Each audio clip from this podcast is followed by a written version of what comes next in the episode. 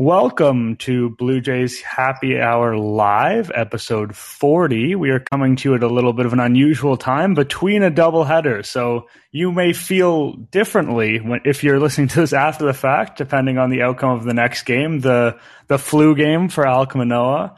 But we're coming to you after this 4-2 loss to the Rays, which seems to have taken a little bit of the wind out of the sails, but there's also some positives to take from it. There's also an amazing end to it in terms of Bo Bichette putting up one of those at-bats. Stone, what's the first thing that jumps out to you from this close loss in a tough bullpen game? I think the Bo Bichette at-bat obviously really stands out, which is maybe an indictment of the rest of the game, but also I think Mitch White, for the most part, got unlucky, and I was tweeting early on, he wouldn't need to get as lucky if he missed some bats a bit more. And the defense was a bit sloppy, and at least one of the runs should not have been on White, maybe two. And he did all right. He acquitted himself well and looked more like the guy that we hope that he can be. So I think that was really positive for him and for the Jays. And he's the guy who, though the 29th man for a doubleheader, can still be really important down the stretch, because there are going to be days where they need. We've seen a couple of bullpen days lately. We've seen the Rays do it now in the game that's upcoming as we're recording this. Just having that pitching depth is huge. It's huge for the stupid Rays to do the thing that they do, where it's here's a guy you've never heard of. He's going to come in and dominate. I mean, this is not a thing that happens when say Thomas Hatch gets the call, which. Has been rare because he hasn't even been able to succeed in the minor leagues this year. That was huge. But Bo, obviously that's that was great. Having the kind of bats that we all would like to see Vladdy have. Yes. Yeah, I don't want to start with Mitch White because he deserves a call out there. I know the final line is going to say, 6 innings, 3 earned runs. And honestly, in the context of a bullpen game, when you're trying to preserve other pitchers, that's absolutely fine. I think he was a little bit better than that. There was some pretty soft contact against him that ended up going for hits. Like you said, some bad defense. That throw by Teoscar Hernandez was truly baffling. That was very of 2018, 2019 Teoscar Hernandez, early 2019, prior to the demotion. Merryweather did not get the team out on a good foot. That has, I don't think that was particularly surprising to people necessarily. He just hasn't shown a baseline of trustworthy performance. But Mitch White, in this game, he wasn't missing bats, but the slider was a little bit. He got 6 whiffs with that pitch. That's kind of his put-away pitch in theory. They talked a lot about the changeup on the broadcast, which I thought was interesting because it's really, it's a secondary pitch for him for sure. He threw it only 8 times in this game. He did get a couple of kind of weird swings and soft contact off of it. That would be interesting if that pitch is able to develop. He really has the slider as the one put away weapon, and I might be using that phrase a little bit generously as well. He's the sort of guy that, I don't know, 15 years ago, if you said, oh, we've got this starter who throws 94 and he's got a nice slider, that would sound a lot more impressive. But just in the context of where the game is today, he's a back-end guy, but he's also not a total scrub. I think so many Blue Jays fans were willing to, after a couple of bad outings from him, say, oh, okay, this guy is a horrible pickup. He's utterly useless. And they made a bad trade. And I think an outing like this goes a little bit towards restoring sanity on the Mitch White discourse. Yeah, I think so. I hope so, because he's been an effective pitcher, and he's going to be around for a while. He's got pretty sure he's got options for an option year next year. He's going to be. I mean, he may not be in the minors very much, but he's going to be in that conversation for the 4th, 5th starter, 6th starter, 7th starter, maybe not 4th. Hopefully not 4th. For a while now, and with good reason, and was a guy that I know Eno Saris was tweeting about at on the trade deadline on deadline day about how there could be there could be more there. I know you said that about Zach Pop as well. That hasn't really come to fruition as yet, but there's there are things to be done where the Jays sort of. This has kind of lost. This concept has has lost a lot of its juice because of Yusei Kikuchi. But there's, you know, they saw a guy who I think they can mold into something a little bit more, which is perhaps hubristic when he's coming from the Dodgers organization because they are just so good at everything they do. But yeah, I think you can get more out of Mitch White, and I do hope that people don't give him, you know, as hard of a time as they have a little bit. And if someone's not performing, that's fine. You're right as a fan to be mad. And I feel that like there were just at least one of the games where he was terrible was like during a terrible stretch that was already just like. I just couldn't do it. And so I feel I missed like one of his horrible starts because I was just like, I'm not like at this first sign of trouble, I'm checking out of this today because the discourse is going to be just so toxic.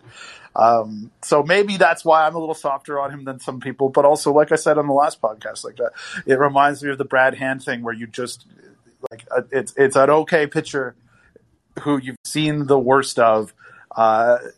As a first impression, I think Jonathan Villar maybe is it falls into that category a little bit as well, though also he sucks. But like he's not as bad as Blue Jays fans remember because they saw like a career worst stretch from a guy like that. So yeah, no, I think that was good for Mitch White. I think that he throws hard enough. Like you said, I think you're absolutely right that like 94. With a slider is obviously. I mean, Jesus, Julian Merryweather 98 with the slider is not. It's not good enough if your fastball is too straight or if you're, you know, if it's just whatever keeps happening with Julian Merryweather. So yeah, you can't give him too much credit for that. But yeah, I think the changeup is there. I heard some about the changeup. I heard about fastballs a lot all day, as I recall from the broadcast. That can happen. It can happen. Buck was on one today. God love him. But the Rays kind of bring that out, you know, in the I think it's a bad narrative to be, you know, and this is not Buck, but like that. Oh, they do all the little things right, and they just play perfect, like clean baseball because they don't. Because you see them It certainly strikes you sometimes that the Jays make mistakes that maybe the Rays don't as often. I think there could be something to that, but I can hear less of that, I think, and still enjoy myself. But also, I mean, on a day when Teoscar is like airmailing a lob from like shallow left field to to the backstop and allowing a run, I can't criticize anyone for getting on the day's sloppy play. I do think that we anchor a little bit to how the Rays sort of became the Rays. Like when the Rays were a laughingstock for a long time. And then when they emerged in that 2008 season, I believe it really was, wow, these guys can play defense and wow, these guys can run. And they've had iterations of that because those skills have often been cheaper on the free agent market and they have not wanted to spend money. So that has been relatively consistent with them to some degree. But also, you know, this year I'm looking at Fangraphs right now and Fangraphs ranks the Rays as a worse defensive team than the Blue Jays. Like neither of them ranked particularly high, but both of them are well in the minus. And they aren't, you know, Arozarena can really run, but they aren't just stealing bases left, right, and center. They have a negative base running score, according to Fangraphs as well. And like that doesn't all need to be taken as gospel, but it's just an indication that it's like this team isn't that ultimate defense and running team just because we tend to think of them that way. Like they strike out a lot as well. Like they're not the 2015 Kansas City Royals of those teams that play small ball and perfect defense and run the bases, and that's what makes them good. It is a little bit more complicated than that. One thing I did want to say in terms of what I heard today watching the game that I appreciated was all the credit that the home plate umpire was given. Like you don't see that every day. And I thought it was pretty valid too. Like the guy was on it in terms of the catcher interference and the hitter. I mean, it was all very weird. It was stuff you don't normally see, but if we take for a second, presume that these calls were the correct calls, it is interesting to see, like, after all this publicity about robo-umps, and I'm not saying robo-umps would do the things that these calls do, because that's why you need an umpire, even if you have robo-umps, but all the negative publicity about umpires, it was interesting to see a day where a guy seemed to put on a little bit of a masterclass back there. Yeah, I'm in no position to call it a masterclass. Maybe that's not fair, but it was different. We'll put it that way, and it seemed to be that he was really on everything. Yeah, credit, Buck was talking about this, and I was throwing a little shade at Buck for the fastball stuff, but also he is he's a catcher and he's a really perceptive guy. I thought it's a tangent, but I thought that him talking about Arozarena's foot when he was getting a leadoff was like, oh, he'll open it up just a little bit if he's about to run, and then called it, and then he literally ran. Like, I thought that was like, that's just incredible perception of something that you can only get from being somebody who's been in the game for that long, and I think that also partly, they really were Dan and Buck were praising the umpire last night as well until that brutal strike call. To Bo Bichette, which also was a tough one. True. And Bren Miller, I think, was last night's ump. I don't even remember the name of the ump today. And this is something I've been on about a long time, that the umpires that are good, you don't know their names because you don't have to look up who this clown is to get mad at them.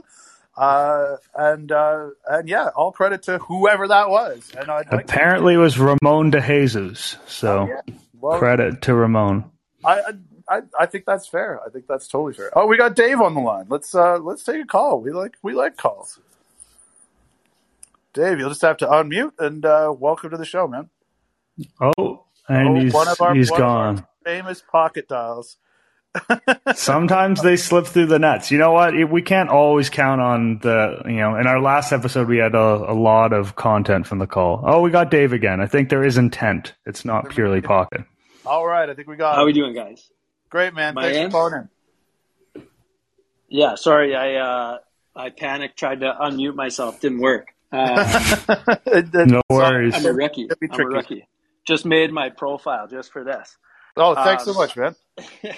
So I wanted to touch on the umpire thing, because actually this is something that drives me up the wall, is how umpires and referees in other sports there's never any accountability when they stink, right? Like, we can talk about it on the broadcast and fans bark about it, but there's never any accountability. And you made a good point. I think it was Andrew that we don't ever celebrate them when they're good. So making them, because I've always said it would be sweet if part of the, post-game media obligations, each team, winning team, losing team, it would be awesome if umpires and referees had to do, the Ron McLean Hockey Night in Canada towel around the neck. They had to sit there and they had to answer for their sins, or they had to, get a player of the game kind of, hey, that call you made right on the black that ended that threat, what a great call, you were sharp on it, and that was a huge turning point. I think that would be incredible, and you see it in the NFL where they have a former ref or a former official, whatever, in the booth or part of the broadcast team to really review calls. And do you think that in baseball, this hold on to the antiquated, we can't go to robo umps because umps are so important to the fabric of the game, would that be something that could be added to broadcasting to make that a better, make umpiring good or bad, a better part of the fan experience? I think that's a really interesting idea, Dave. And also, I'll leave it to Nick, because I know Nick, you will know more than I will the ins and outs of the umpire accountability. Post game with the media, one pool reporter can go down and talk to an umpire. Kind of is basically how that works. I don't recall that actually happening when I was there, and that was 3 years. So it would be. I think there is a mechanic for that to happen, but I think it generally would happen under very extreme circumstances. And some of the things that you're describing, Dave, it's interesting because. Giving someone credit, for instance, that was an incredible call in a big moment. Me and you and Stoughton here can be wow, that would be cool if we did that. I'm hesitant to believe it would resonate with fans. I don't know. You want to see the guy with the towel and whatnot, but I think that a lot of fans kind of enjoy the dynamic where the umps are kind of the antagonists, and you get to complain when they're bad, and when they're good, we don't care. I think that dynamic exists for a reason. I'm not saying that it's good necessarily, but it is it is nice for fans to have this antagonist and those umpire scorecards come out. And I think, you know, I think the robo umps are a good idea in general, but it is going to be interesting when that leaves the game and that dynamic of, oh, we can blame it on the shitty strike zone is gone. Because we will find other excuses. That's what human beings do. Sure. And, I think absolutely. I mean, well, like those interference calls today, I mean, you will need, and this is why a tangent here as well, but like, this is why it's weird to me that it hasn't happened already with the robo-umps, because I think a lot of people are like, oh, you know, it's a union issue. It's like the umpires don't want that. It's like, well, but no, they're not losing any jobs. They still need a guy to stand there and call that interference call, call the plays at the plate, do all sorts of things. You're just taking the strike zone away from them. It's very simple. It should have been happening yesterday. I just think, like, I know we don't like to be the hockey Neanderthals that we always are in Canada. We dive back into that as soon as stuff goes wrong. But, like, to touch on something in hockey that is good in the officiating, like Wes McCauley finds himself on highlights and finds himself on buzzworthy, like, social media clips because he does have a flair and he is willing to put himself, you know, out there and maybe it would. And he's also a very good referee. He's probably the best one in the league. So I think there is room for personality in umpiring. And like, I think it would be kind of an interesting follow. Like I started reading drunk Jays fans, and like, could you imagine if there was drunk MLB umps and there was somebody blogging and podcasting about like good and bad umpiring performance and actually looking at it from a little bit more of like an actual part of the game. Because we always hear about how umpiring is this untouchable part of the game, but then it sucks most of the time, and we don't get to hold anybody accountable for it. Anyways, I'll head up. Thanks, guys. No, thanks for calling, man. Thanks for calling. I one other sport too. You know, Dave used hockey as a comparable that I think does a really good job with this is the NBA with their last 2-minute reports. And they will basically cop to situations, like big situations in games. And basketball is very difficult to officiate. Like there's a lot of highly subjective calls involved in it in terms of fouls. And they will give out these reports on games, and they'll describe like calls that were not made, like ways that the referees messed up, and they'll be totally honest about that. And I think that that's fantastic because it does give people that sense of accountability. Also, it shows sort of a self-awareness. Like we know the guys we're putting out here are human. They're not perfect. Blown calls are going to happen, and kind of getting out in front of it and having that attitude is a little bit more relatable, I think, than sometimes leagues that treat their officiating staff as, you know, beyond reproach, beyond the law might be a little bit dramatic, but kind of in that vein. Yeah, I think that's fair. I'm not sure that the umpires themselves want to be. Well, I mean, some of them clearly want to be center of attention, but I think absolutely the good ones definitely don't. The good ones would like to have a beer in a bar and not have to be harassed for stuff, like not be recognizable. But yeah, I think it's an interesting idea. There are definitely some sites out there. Dave, thanks for being a long-time supporter too, man. That's been a long time in my stupid life, going way back. But there are definitely sites out there that like chronicle ejections, and I know this because anytime I have to be like, what happened in there? Which was the Doug Eddings game and which was the Jeff Nelson game? To take an example from like literally last week when I was Googling this stuff, and there are sites out there where it's you can follow the ups and downs of each umpire and how often they get doing weird stuff, which is just adds to the rich tapestry of the sport we love, doesn't it? Absolutely. Before we get, I guess we already have gotten away from the game. I did want to give you an opportunity, Stone, though, to circle back on the Bo stuff, just because.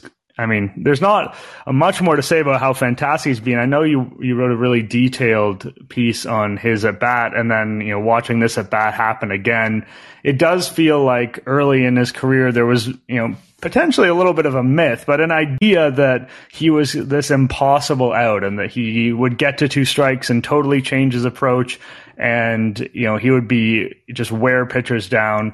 And over the course of his career, we've seen a little bit more. That certainly does happen from time to time, but that has not been the norm for him, and his stats with two strikes haven't actually been all that fantastic. But it seems like the mythology is returning a little bit, and I was wondering if you wanted to kind of circle back on what you did with that, because I thought it was a good piece. Yeah, I mean, those are always. I mean, that's just easy content right there. I mean, that at bat was the game, and it was fascinating to watch that battle, and as it was at the end of game one of this doubleheader too. Like that to see a guy that locked in against, you know, in today's instance against Fairbanks, who's throwing 100 and that's sort of the beauty of the sport, right? And I thought. Jason Adam, you know, sucks. Has had a great year. Not my favorite player for obvious reasons, but really, I mean that I kind of like, you know, I mean, I took Arozarena's reaction. You know, that was very, very brief, but he made a good face, so I blew that up a little bit. But it did. You know, he did genuinely seem surprised. Like, what the hell just happened? Because that doesn't happen to Adam, and it was after such a battle with two strikes. You're absolutely right that the two-strike thing has been wildly overblown about Bo Bichette, and I know that we haven't really heard about it for the last couple of years as much. But people love, you know. I don't want to get on Buck's case again because Buck's awesome and we all love Buck. But where the leg kick went away, and now he's doing a little bit different thing with the leg when there isn't two strikes. But the leg kick would go away very obviously. We do the toe tap, and you could see that he was happy to spoil pitches and work the count back into his favor and do all those good things, which at times has absolutely felt correct. And when he's locked in like he is right now, absolutely sort of does seem correct, like when you watch it, at live speed. But yeah, generally, if you look at his two-strike stats, it's like, oh, he's not a pedestrian. He's he's no better or worse than anybody else. And I think there's years. I think last year Vladdy was way better with two strikes than Bo was. I mean, Vladdy was way better than everybody with every count last year, which is another topic where that kind of folds in with the Bo thing. So tangent yet again. Because he's, because of what people thought about Bo and how frustrated they were with him, and I don't think it's the same yet with Vlad at this point, because he has been a bit frustrating lately, but it's still the production is still there a little bit, even in his struggles, and overall it's been really good. But obviously he's scuffling a little bit right now, and I think it's just he's not as high profile defensively, because when you add the errors at shortstop, which occasionally happen, a young shortstop and a guy who's average-ish there, and really needs his bat to carry him. That's sort of, I think, for Bo, compounded the issue in the discourse. Where that's not happening as much with Vlad, though people would like to see him move down in the lineup, and there's perhaps a conversation to be had about that, though I'm not necessarily pro that. But I think it what's happened with Bo shows you how quickly an elite hitter, a person with this kind of talent, can turn this around and can turn this narrative around. And I think that, it would be nice to see him do this all the time, not necessarily even just the production, but just getting, being able to keep these at bats alive and to make good swing decisions and to make good choices in terms of, you could hit the ball into a glove, or you could take a pitch that the umpire calls wrong, or that is a borderline pitch, and that's fine. But I think there was a lot of time earlier in this season where it felt like once you got him to 0-2, quote unquote, Bo-2, he was in real trouble, and to see that he's able to sort of control the at bat more now, especially against a guy who sucks but has had a really good year in Adam, was pretty good. That's really impressive stuff. And a guy who just doesn't give up home runs, doesn't give up runs, and has been very, very effective this year. Yeah, a couple of things on that. One, with the Vladdy side of it, I think the timing is really important to people's perception. The fact that Bo got off to sort of a rough start, and then he's built up and had this happen, and it felt like a surprise in a sense, although we know he has this level of talent. People are aware of the fact that he's been an all-star before. There's a level of, oh, this is an off year, or maybe he wasn't as good as we thought, especially with him being a little bit wild in terms of his process.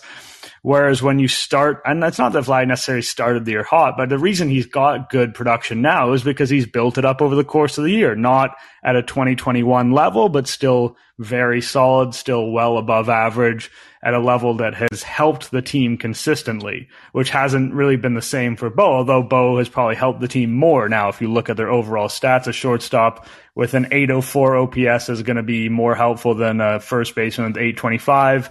Their relative defense, you know, muddies that water a little bit. But anyway, the point of the matter is that because Guerrero has been generally solid for most of the year and then had this kind of late fall off, which he had last year during August. This is just a little bit later in the year. It changes the perception. I'm definitely not in the group to push him down the lineup. I think you leave him where he is and let him figure it out. I'm pretty confident that he will. Like, if you ask me, will his OPS be higher than 825 from here on out? I'd probably still say yes, even though he's struggling with the ground balls right now, because it can just click in for him. We just saw it with Bo. On Bo's at-bats, I did want to mention one thing that's different is that he gets in the two-strike approach. He gets two strikes on him. When things are going well, he's still able to take pitches in that context. Like, he is swinging it a lot. He's fouling off a lot. That's part of the whole deal. But it's 1-2, and he's able to lay off a close pitch and extend the at-bat further that way, as opposed to having to foul off everything. And it felt like early in the year he'd get in those spots, and he did have some of those long at-bats, but often they would end 0-2 or 1-2 because his way of surviving was literally fouling off every pitch. I think that's fair, yeah. We have another caller. Woo! Yeah, elated. I'm elated. We've got a caller. You just have to unmute yourself and welcome to the show. Hey guys, how's it going? Going great, man. Thank you so much. Sorry, I missed the first few minutes of the show, so sorry if I'm going back over something already discussed. But just the Mitch White performance today. Yeah. For me, like, it's too bad they lost the game, but it sure sets them up a lot better in a 11-game over 10-day stretch than it could be if they had to blow through their bullpen today. So, yeah, I think you're absolutely right. Yeah, feeling good about the outlook maybe over the next 5 or so days, better than it would have been if they had to kind of like inning a piece. We know at this point, I mean, those listening later will have seen whatever happens with Alek Manoah, but him potentially missing this game as well. I mean, really, to get that performance out of White, even though the offense wasn't there, I think outstanding for them. Yeah, it goes to show that there's more value, kind of beyond the wins and losses of every game, right? Like, every time a backup plays, you're getting a starter rest as a position player that might benefit them down the road. When you have a guy soak up a bunch of innings like that, you're benefiting the rest of your bullpen. You're also maybe benefiting your starter because there isn't as much of a need to push him deeper into the game because there are more guys available. It can definitely have a knock-on effect in a stretch like this. And yeah, we talked before about how Mitch White, 3 runs in 6 innings does not make you a superstar, but it was a very important performance for the Blue Jays today. Yeah, man.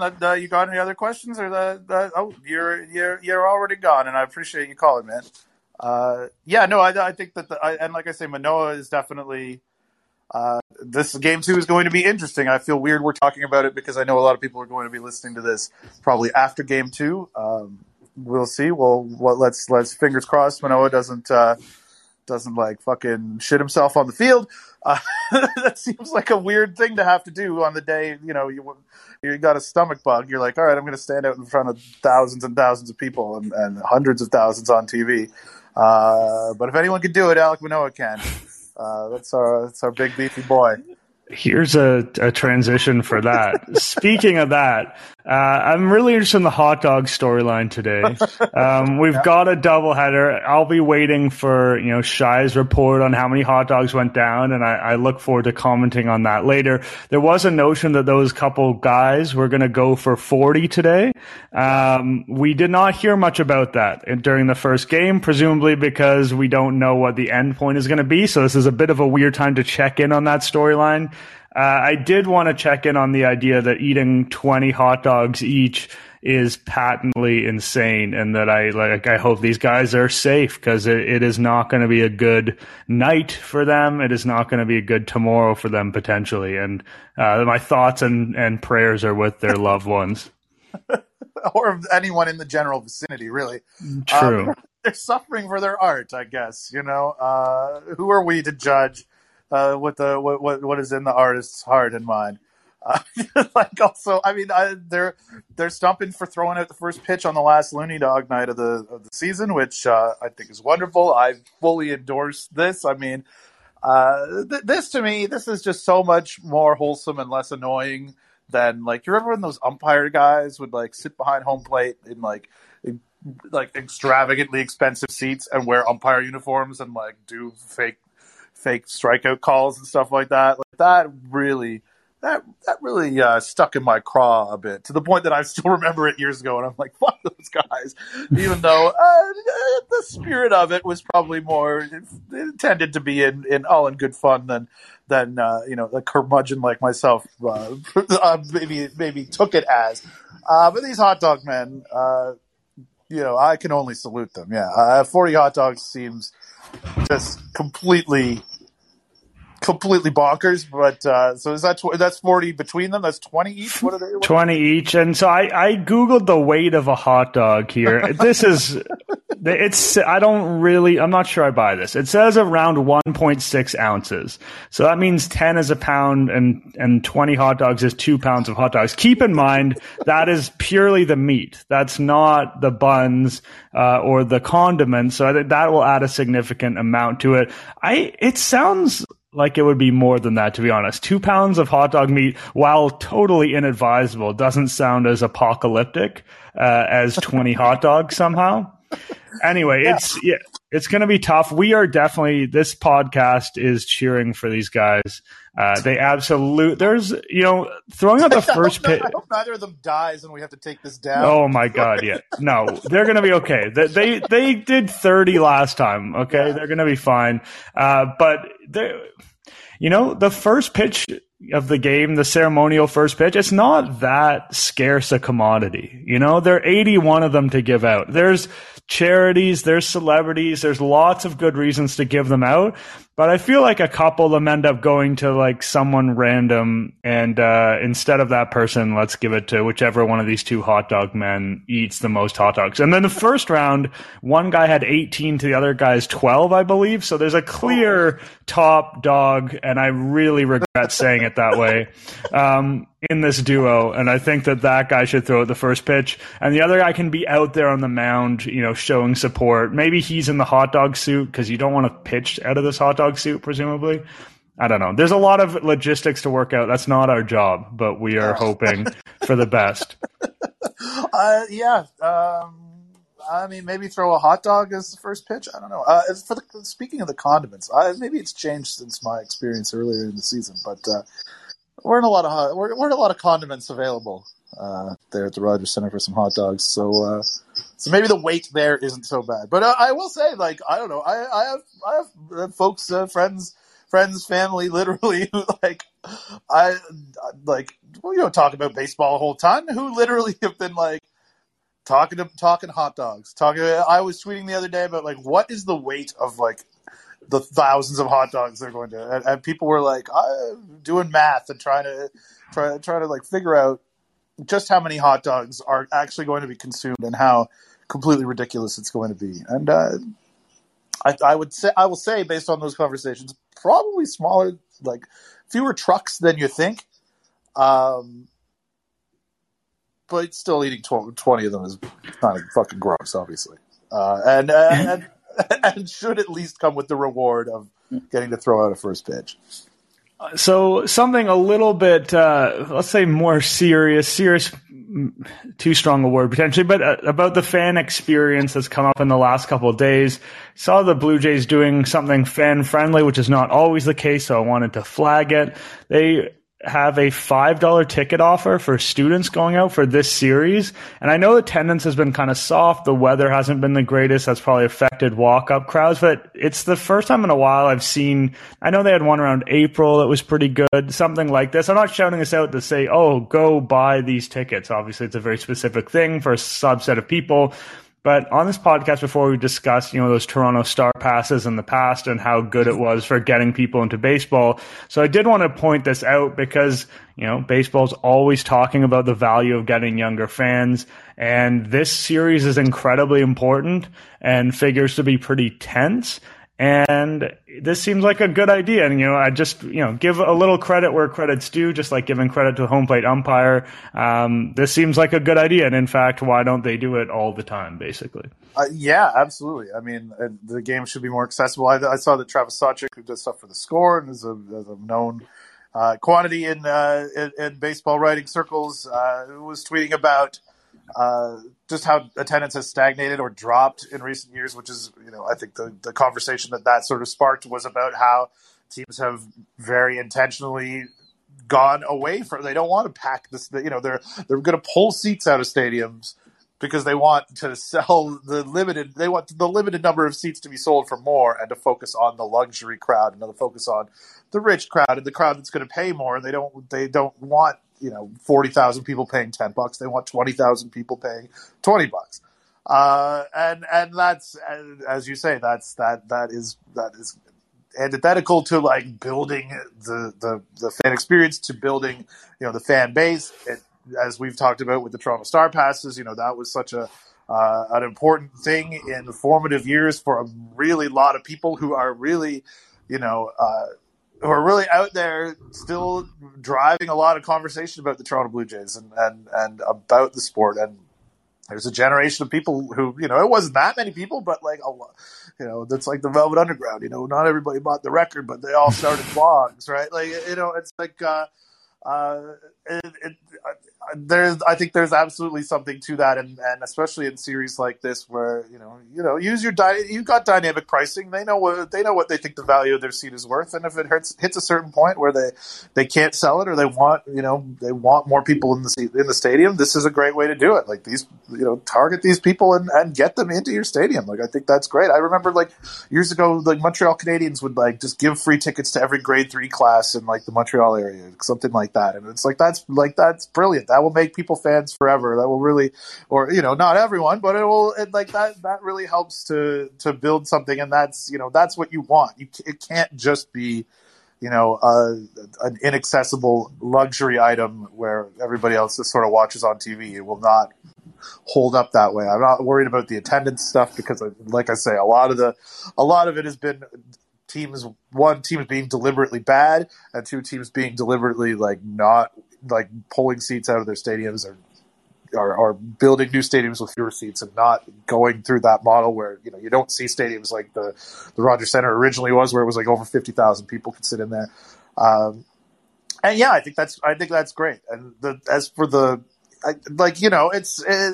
kids are back to school in September. Like, this is always a bit of a soft spot attendance wise. So I hope they weren't, like, surprised by it, but yeah, smart move and something I'd love to see more of. Yeah, when you're running a business, and every MLB baseball team is a business, some of them are run more like it than others. Sometimes you know, I don't know if you quite have the Ilitch model from before of who cares if we make money or not, which may have been exaggerated even then. But there is a business case for this is an outlay that's not going to cost us very much, or even anything in a lot of cases where you have a little bit softer attendance. And it'll be hard to justify in a spreadsheet of, like, if we get X number of kids in, how many will become lifelong fans, and how much money will they spend, and will we still be the owners when that pays off? Like, you don't know. I'm sure someone has tried to model that out, but as far as I'm concerned, it's impossible. And once in a while, it's nice to see teams do something where it's like, we don't know exactly what the benefit of this is going to be, but we think it's there, and we're going to do it. And this is albeit a modest example of that, but it is an example of that. Yeah, no, good for them for doing it. I mean, some of the other seats could be cheaper. Cheap hot dogs too, it turns out. Yeah. Before we get out of here, I did want to touch on some of the Blue Jays prospects of previous years, just because Jordan Groshans is coming up. So we're going to get to see that one. That's going to be interesting just because what they got for him was relatively modest. You know, not that Anthony Bass has not helped the bullpen, not that Pop won't at some point in the future. But if Groshans is great right away, which is not something I'm necessarily projecting, I think you might see a little bit of a narrative build around that. I did want to flag some of the other guys. Gunnar Hoglund, Returned to pro ball, 3 outings, and was shut down with a biceps issue. That's one of the reasons they say there's no such thing as a pitching prospect. I'm not saying that he won't be good at some point in the future, but that's the kind of thing that can happen. Austin Martin, 90 WRC plus at AA, repeating the level, 23 years old, 2 home runs in 85 games. He has some skills, but at this point, it really seems like the Blue Jays got off the train at the right time.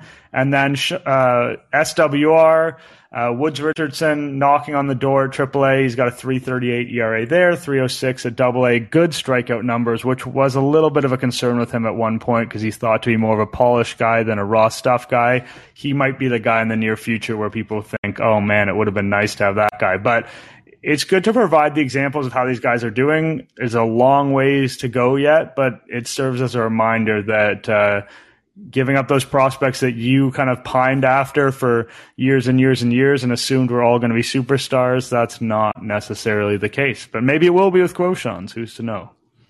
No, that's really interesting to see him up there. I've seen that he's had a little bit more power since he's moved to the Marlins organization.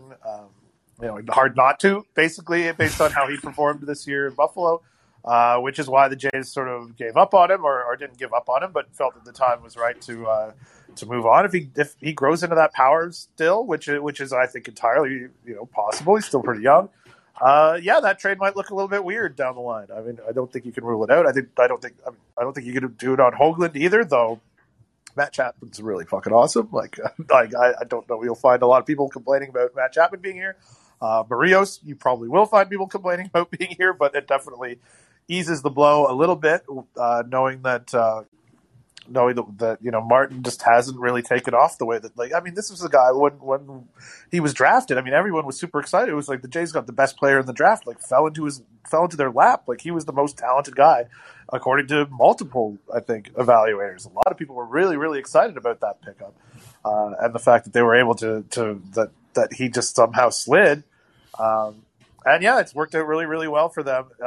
Maybe they shouldn't have given Barrios that contract, but that trade looks great still, even with what Barrios has done, which has been better in the second half, I suppose. The time, I don't know. If they had made the playoffs in 2021, that would have made a big difference to how that was perceived. Because technically, the extension's not really part of it. Although his salary this year created a base for that to happen. I don't know. I'm not on the Barrios acquisition was a mistake train just yet. Based on how good he was for how long he was good, I'm going to have to see another bad year from him to say that's a disaster. Yeah, I think that's 100% fair. Yeah. But no, it is very interesting, and I think you're right. It's very funny every year, every offseason, we get into you can't trade that guy, and then things change very, very quickly. I mean, people were ushering Alejandro Kirk out the door at the start of the year, and then he's an all-star, and now they're like, oh, maybe he's not. The fans are a bit fickle at times because it's a funny game that way. All right, we will wrap it there, and we will be back with you guys Thursday. That probably doesn't sound like a lot of time, but a fair amount of baseball will be played between now and then. So I appreciate you guys listening live at this a little bit of an unusual time for us, and everyone who listened afterwards and knows more about what happened with Manoah than we do right now. We will see you then. Yeah, thanks so much, everybody. Enjoy game number 2 and or the game you're about to watch when you listen to this. Thanks, everyone.